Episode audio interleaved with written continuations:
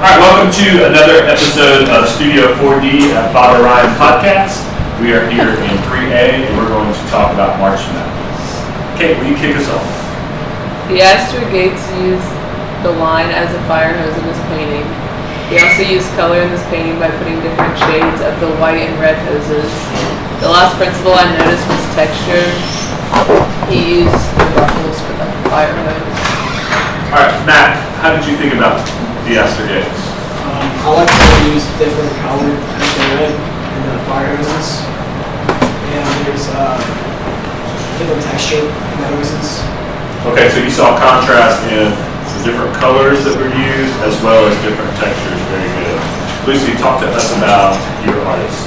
Um, I like the way how she used a pattern through the movement of her skin. Using this pattern adds variety to the woman, and I think that all of the pattern and movement throughout her skin may be representing something inside of her, like confusion or something. And I also liked uh, how she used different color for her shirt. Okay, and that, that artist you're talking about is Ariana Cervantes. Ian, in looking at that painting, um, what did you notice? I just kind of noticed how the color really makes it stand out and how the eyes, it's almost like it's always following you. She used the eyes to really pop out from the rest of the face and the eyes not there. Isn't it amazing that you can get texture and like the sense that someone's following you just paint? You guys just painted today. How hard is that to, to make something feel that way? That's pretty incredible. Um, Jean-Michel Basquiat was looked at by, closely by Sebastian. What do you think? Um, I liked how he used scale to make it seem like he was smaller than the cops and they had like they're above him rather.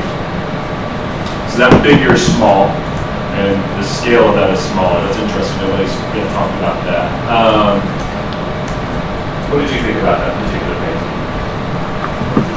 Um, there's a variety of colors. And where are the colors? Who gets the color in this picture? Police. The officers. And who doesn't get any color? The civilian.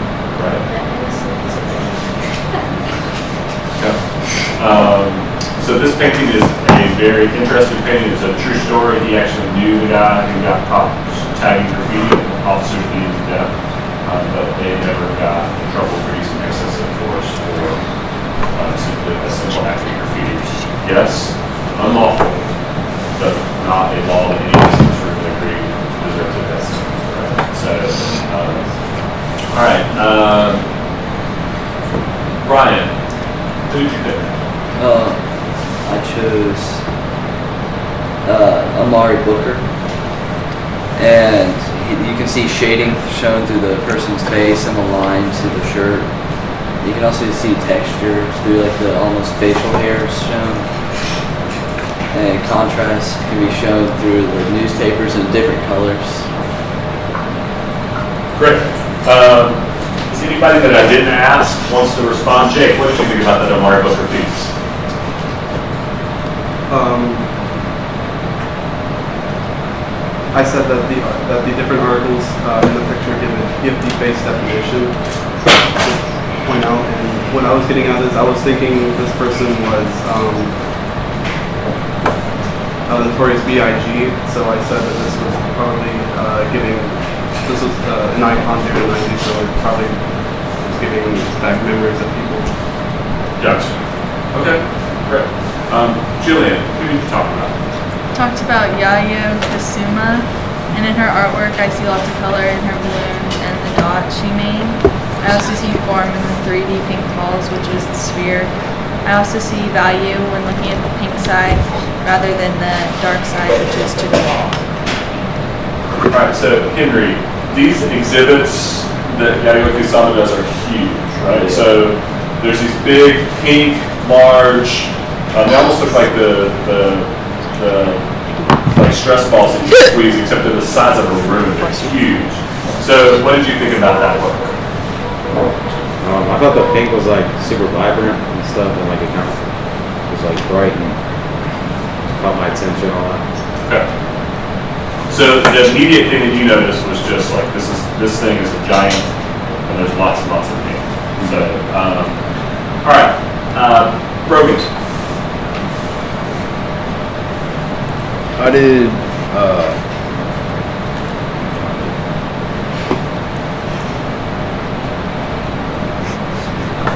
I did Elizabeth Murray. Okay. I found the color because it's very bright and colorful. Contrast off the very bright colors off just the plain white wall, and then uh, I saw a line in like the wooden floors. She's a really influential painter because she didn't just paint on canvases. A lot of them were pieced together and there were multiple canvases that kind of came off the wall. And that wasn't something, something that a lot of people did um, in during the time that she was doing. Um,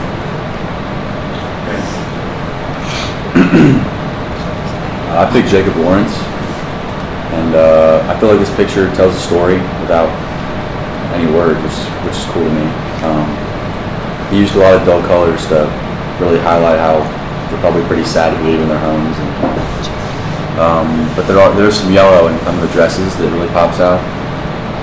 And uh, he mentions Chicago, New York, and St. Louis, and the little what looks like portals. So I, I thought it was interesting. I've been to two of those places, so I, I, I related to that. Nice. Jay, can you see that on, That's what we were looking for. okay, um, did you find it? What's his name? Jacob? Jacob Lawrence. One second. So, um, you know, those pieces are about, there was this giant migration of African Americans uh, between 1912 and 1932, when millions of people fled uh, the South because of Jim Crow laws, because it wasn't fair, it was dangerous, sketchy, no jobs. The jobs that did exist were often dangerous, sketchy, unfair, and so a lot of people went north, right, into those. And so he intentionally put St. Louis, Chicago, um, what was that other world? New York. New York, yeah. So um, as a result, those cities um, became much more diverse, like almost immediately in a generation period of time. We think they After looking at it, I think that he was trying to send a message by showing how small the like walkthroughs for each door was compared to the amount of people that were trying to get through. And they all are wearing like the same sort of like dark pigmented clothes, which can show a sign of like sadness or grief, which they could be going through because they're having to move to only three different places and there's like a surplus of them, so they could be like stressed. It's not always true, but oftentimes in history when people, because of the way they look or the things that they believe, have to leave Mhm. in unison, it's oftentimes a sad thing. There are occasional instances in history where many people are leaving because there's just some really great jobs to go to, or there's, there's this other opportunity, but oftentimes it's because they're being asked to leave. It's rare that people say, I want to pick up and leave Nashville, even if they're born and raised here because they're like in mass. Um, Hayden, did you have an artist that you have picked? Yeah. Or big and loud? I had Brendan J. Donahue, Okay. and uh, I see the textures on the hairstyles on the basketball, and you can see the emphasis on the hairstyles and not the actual basketball. And I can see the value in the different colors of brown. Okay. Uh, Anthony Wright is in my 1A class, and he was excited about that piece. He talked about it because it was an example where um, male African American hair, hairstyles were being uh, portrayed in a reverent way as opposed to like in a joking way. Like, oh, look at this or look at this, right? It wasn't a joke. He was just like, they were obviously like reverently showing, like, here's a lot of different kinds of hairstyles that you can. Um, uh, Savannah, who did you do? I did Did that hair just kick off, so you need to talk a little bit about that? Sorry. Anish Kapoor. Okay. Um, I said that I can see it's a 3D object because of the shadow beneath it. And I also saw color through the people's clothing. And I could see space through the space underneath the Libby. Now, who's been to this this sculpture? Got one, two, three, four, five, six, seven, eight, nine, ten. What did you? What was your experience there at the beach? about it? Oh, um, it was really cool because there's nothing like that in the city. So what was so cool about it? How different, how different it was. It stood out so much. It was in the middle of a it was a and Everyone just surrounded. Yeah.